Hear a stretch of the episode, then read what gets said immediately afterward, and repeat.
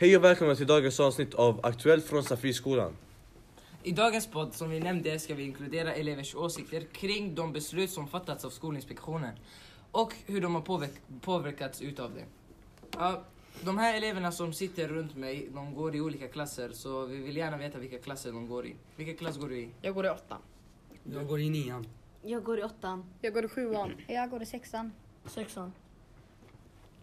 Så, ja, där har vi många olika klasser. Och vi vill fråga, hur trivs ni i skolan? Jag trivs väldigt bra. Alla är väldigt sammankopplade och ja, de har ett mål och de, ska, de kan nå det tillsammans med läraren bland annat. Så de har en tajt relation med läraren till exempel. Ja, det är bra. Och vad tycker du om skolan? Alltså jag har gått här riktigt länge och jag tycker alltså allt är bra med den här skolan. Allt. Lektionerna, undervisningen, allt. Ja. Vad tycker du om skolan?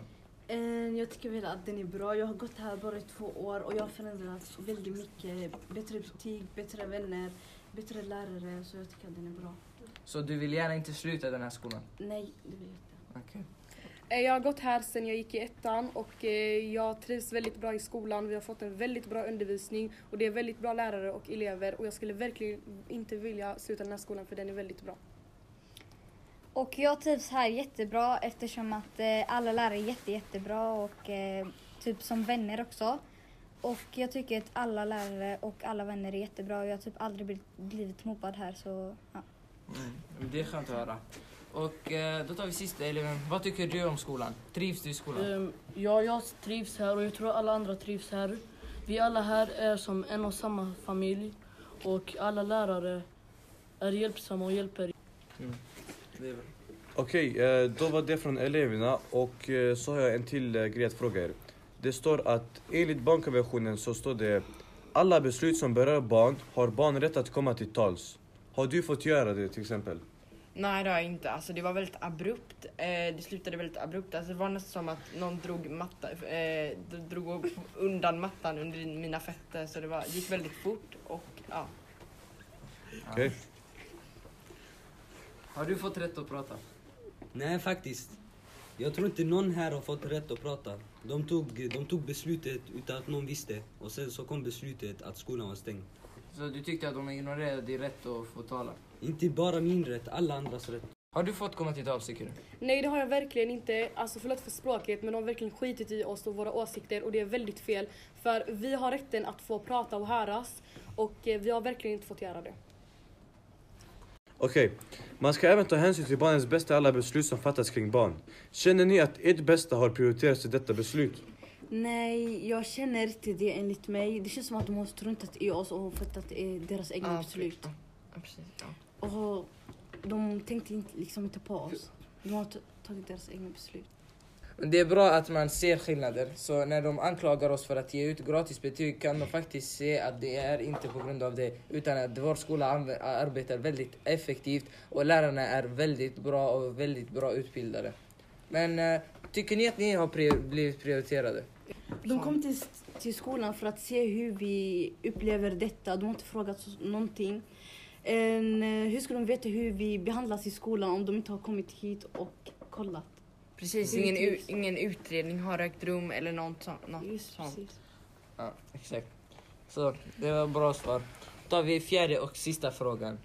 Det här handlar mer om vad ni vill säga. Vad vill ni säga till kommunen och Skolinspektionen som har alltså helt enkelt inte brytt sig och ignorerat era rättigheter och inte tagit emot era frågor kring beslutet de har fattat? Jag ska börja med dig.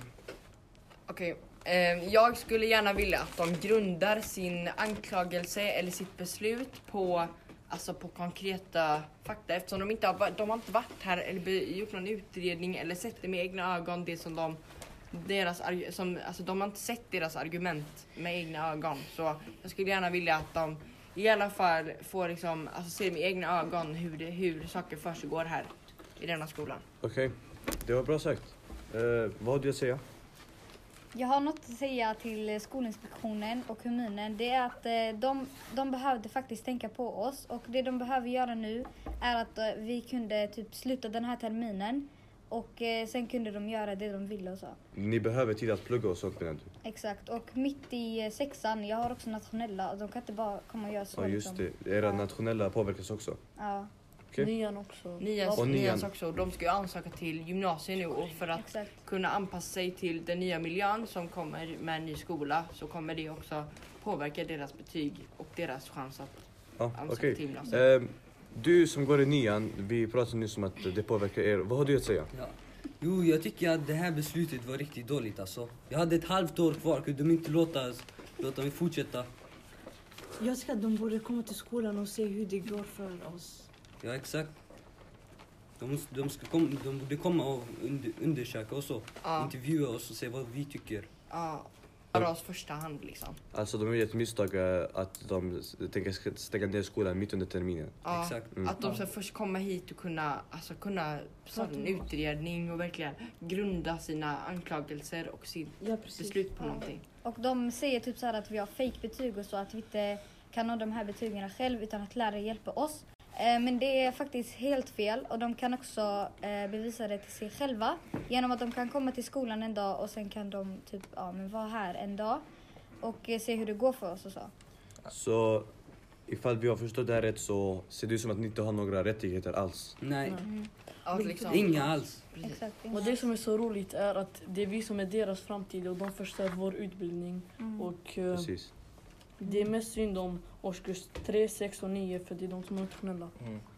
Och vi kommer prata mer om det här i något annat avsnitt där eh, vi kommer intervjua gamla nior som har gått här i vår skola och, fråga, och vi tänker fråga dem hur de har påverkats i gymnasiet och eh, hur deras liv har varit efter att de har slutat vår skola. Japp.